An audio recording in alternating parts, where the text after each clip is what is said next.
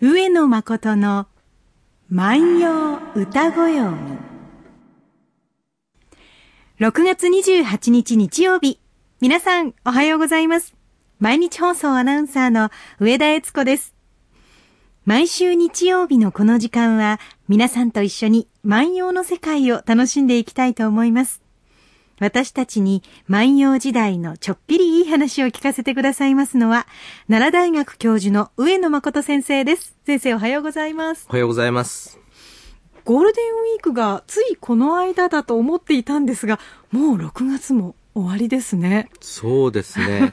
あの、6月はですね、えええーまあ、あの、国民の休日がないので、そうなんですよね。あの、なんか、こう、本当にこう、頑張らなきゃっていう感じで、ただですね、6月の後半になってくるとですね、はいまあそろそろ夏休みどうしましょうかなんていう話が出てくるので、えええーややモチベーションがこう上がるという。気持ちとしてはね上がるわけですねム。シムシした毎日ですからね、うん過ごしにくくはなってくるんですが、うんそういう時には楽しい計画を立てたいところですよね。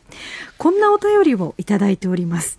大阪市平野区にお住まいの泉美恵子さん、57歳の方です。ありがとうございます。おはようございます。上野先生の癒されるようなお声が好きで毎週聞いています。ありがとうございます。私は毎日忙しいと思いながら生活していますが、古代の方も結構お忙しい日々を過ごされていたのだと先生の解説でわかり、古の歌人に親しみを感じましたと。はい。これからも真剣に聞きますので、よろしくお願いいたします。あありがたいことですね。まあしかしこの番組はですね、ラジオでよかったですね。はい私の声がこう癒されると。で、実際にこれがですね、あのテレビで画面で私の顔を見るとですね、本当にあの、おそらくですね、癒されるどころかですね、いえいえ あの、疲れてしまうようなねあの、むさ苦しい感じだとは思うんです。が、あの、これね、えー難しいことです。よね。はい。私たちは、ええその自分らよりも古い時代自分たちよりも古い時代のはもっと、うんそうです。ね、えーゆっくりしていたとかね、うんええその、えーそうね、えー時間の流れがゆったりした時間を過ごしていたんだろうというふうに、はい。まあ思いたいんですよね。うんそういうふうにこう思いたい。なんかね、昔の人はアクセクやってなかった。ゆったりやってた。ゆったりがああった。ところがね、えーおそらく奈良時代の人にそういうことを言うとね、ええ何を言うかと。俺たちもこんなにね、忙しいんだと、ぞと。うんで、君らサラリーマンは、あの、その、成績が悪いからといってね、ええ。あの、辞めさせるぐらいのことかもしれないけどもね、はい。俺たちはひょっとするとね、あの、殺されるかもしれないんだよと。政治闘争でね、はいそんなもう乱を起こしたりして大変なんだとえいうふうに言われるかもしれないえし、はい。これはまあなかなか、あの、難しいところなんですけれども、うんでもね、うーん、これはもう僕自身、こう、常にこう、心の中にえ止めていることなんですけどね。えはい。うんその、いおりを人海に結びて、しかもシャバのかしましきなし。これ有名な漢詩の一節なんですけどね。はい。その、いおりを人海も人がいっぱいいるところにね、ええ自分の、その、えー住んでるところを決めて、そこに住んでいたとしてもね、あの、自分のところにはね、もうその車とか馬がやってこないと。うんで、そういうように、その、人がたくさん集まって往来が激しいところに住んでいても、はい心の持ちようで、うんその清らかな生活もできるし、はい。えーゆったりとした時間の中でも生きていくことができるというふうな考え方もあるんですよ。うんところがですね、ええ今我々なんかこう仕事から離れてゆっくりしようと思うと、はい。ぱり旅行でも行かないと、ゆっくりすることができないと。なんか時間を埋めるみたいな気分になってしまいますもんね。そう埋めないとって思いますね。そうなんですね。つまり、あの、明日の何時から何々がある。はいそうすると朝は何時に起きなければいけない。朝何時に起きるためには、何時に寝なくてはいけない。そうすると、これ夕食は何時に食べなきゃいけないのでっていうことになってくるわけですよ。そうするともう様々なことが仕事を中心に、はい、その他の時間が付け足りのようになっていて、えー、で、その本当に大切にしなければいけないような時間っていうのを、うん、本当はね、20年だったら20代の時にね、その本当にその家族の絆っていうのを確かめる時間も必要だし、はい、えー、30代でしなければいけない読書だってあるかもしれない、はい、で40代でしなければならない考え事だってあるかもしれない、うん、で50代で聴かなければならない音楽だってあるかもしれない、えー、ところがそういうようなものが全部仕事を中心に回っていっててしまうってこともやっぱあるんですよね。うん。そうですね。だからね、私は思うんですけどね、えー、この番組を聞いてくださっている、例えばもう10分でも15分でも結構ですがね、その時間だけはね、なんかこうね、ゆっくりと1300年前のことをね、はい、こう思い出してほしいし、私もそのつもりであの放送しましょう。そうですよね。はい。15分間という番組で始まった番組なんですが、今は20分になってますから、先生。ですからもう20分はもう聞いてもらうと。ゆったりと、ね、聞いてもらう。ゆったりと。はい。で、今日はですね、えええー、やっぱりゆったり聞いてもらうためにですね、はい、七夕。七夕。うん、七夕。で、七夕っていうのはですね、あの、本当にいいですよ。ええ、とにかく空だけ、えー、見てる分には無料ですから。そうですね、ええ、高い望遠鏡買わなくても空を眺めるだけで気分は味わえますから。はい、で、空からですね、え、延長料金の請求なんかありませんから。30分見過ぎです。いや、30分見過ぎです。ね、そんなのないです、ないです、ないです。で、これね、あの、しかもね、僕ね、はい、思うんですけどね、1300年前のね、人もね、その、この景色を見たというふうに、この空を見たと思って、はい、その七夕の空、うん、えー、あれがね、剣牛星よ、あれが食女星よ、あれが天の川よっていうふうに、こう思えばね、えー、えー、やっぱりこう、同じ空を見るのでもやっぱり楽しみがある。はい、で、大空に物語がある。うん、で、その物語はね、日本だけじゃないんですよ。中国もそう。で、中国は起源の土地ですからね。えー、中国起源の物語ですから。はい、でもう一つは韓国。朝鮮半島。これはね、チルソク。これもね、あの、七夕を大切にしている地域です。で、日本では江戸時代からは、えー、女の人は旗織りがうまくなりますように、男の人は字がうまくなりますように。えー、これ両方なんですね。で、それで短冊にして吊るすというようなことが行われるようそういうことから始まってたんですね。はい、はいで、これですからね、えー、今はね、えー、もうその、女の人だからといって決められた職業にっていうわけではないですので、うんはい、えー、もういろんな願い事をね、まあ書いて、うん、で、去年はですね、はい。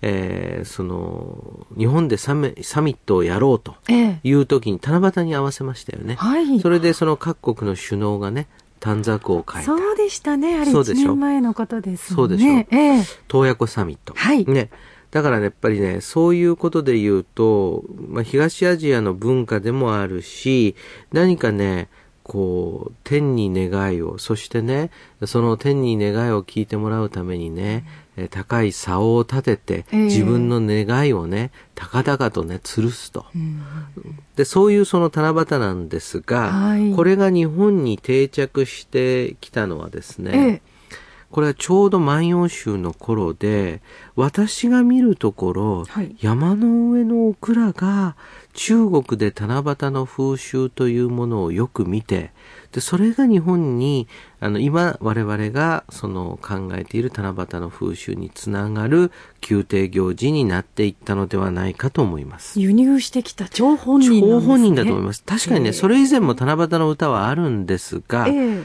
オクラからぐんと増えます。で、バリエーションもいろいろあるんです。でね、オクラのね、七夕の歌ってね、結構サービス精神旺盛なんですよ。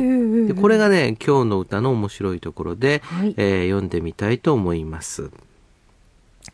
天の川、相向き立ちて、我が恋し君来ますなり、紐解き負けな。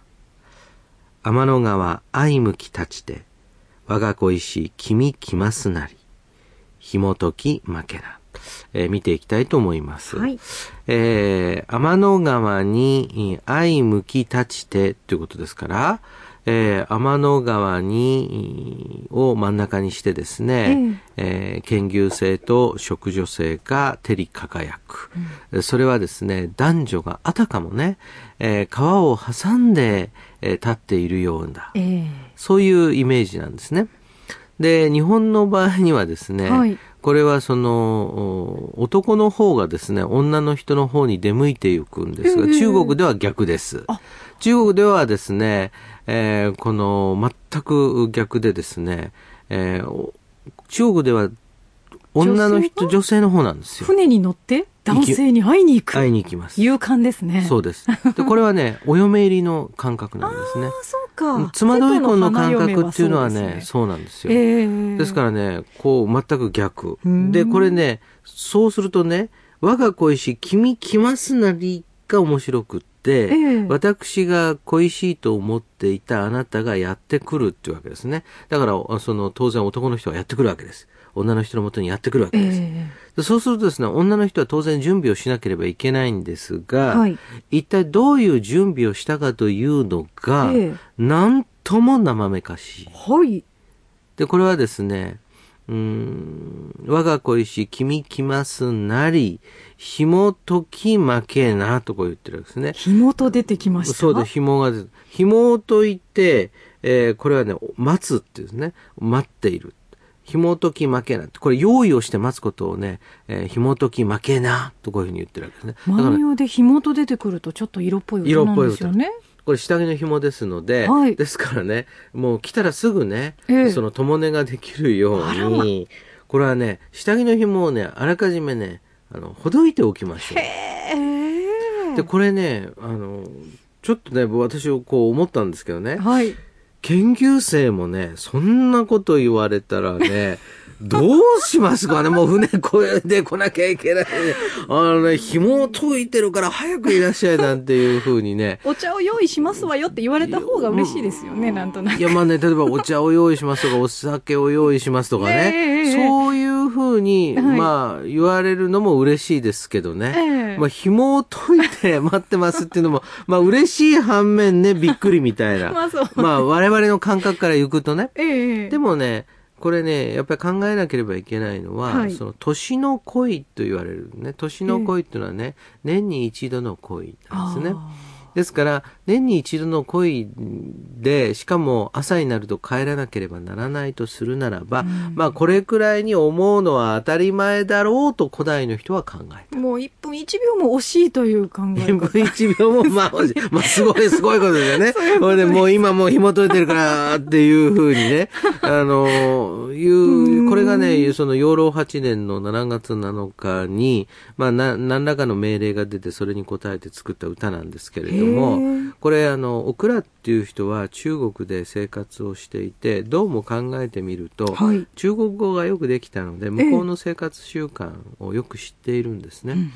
ですからそういうようなお祝いの仕方などをよく知っていてですね、はい、えー、山の上のオクラさんよ、あなた中国行ってるんだから、うん、えー、ちょっと七夕の歌を歌ってよって言われたのか、はい、毎年この人七夕になるとですね、うん、歌を残してるんですね。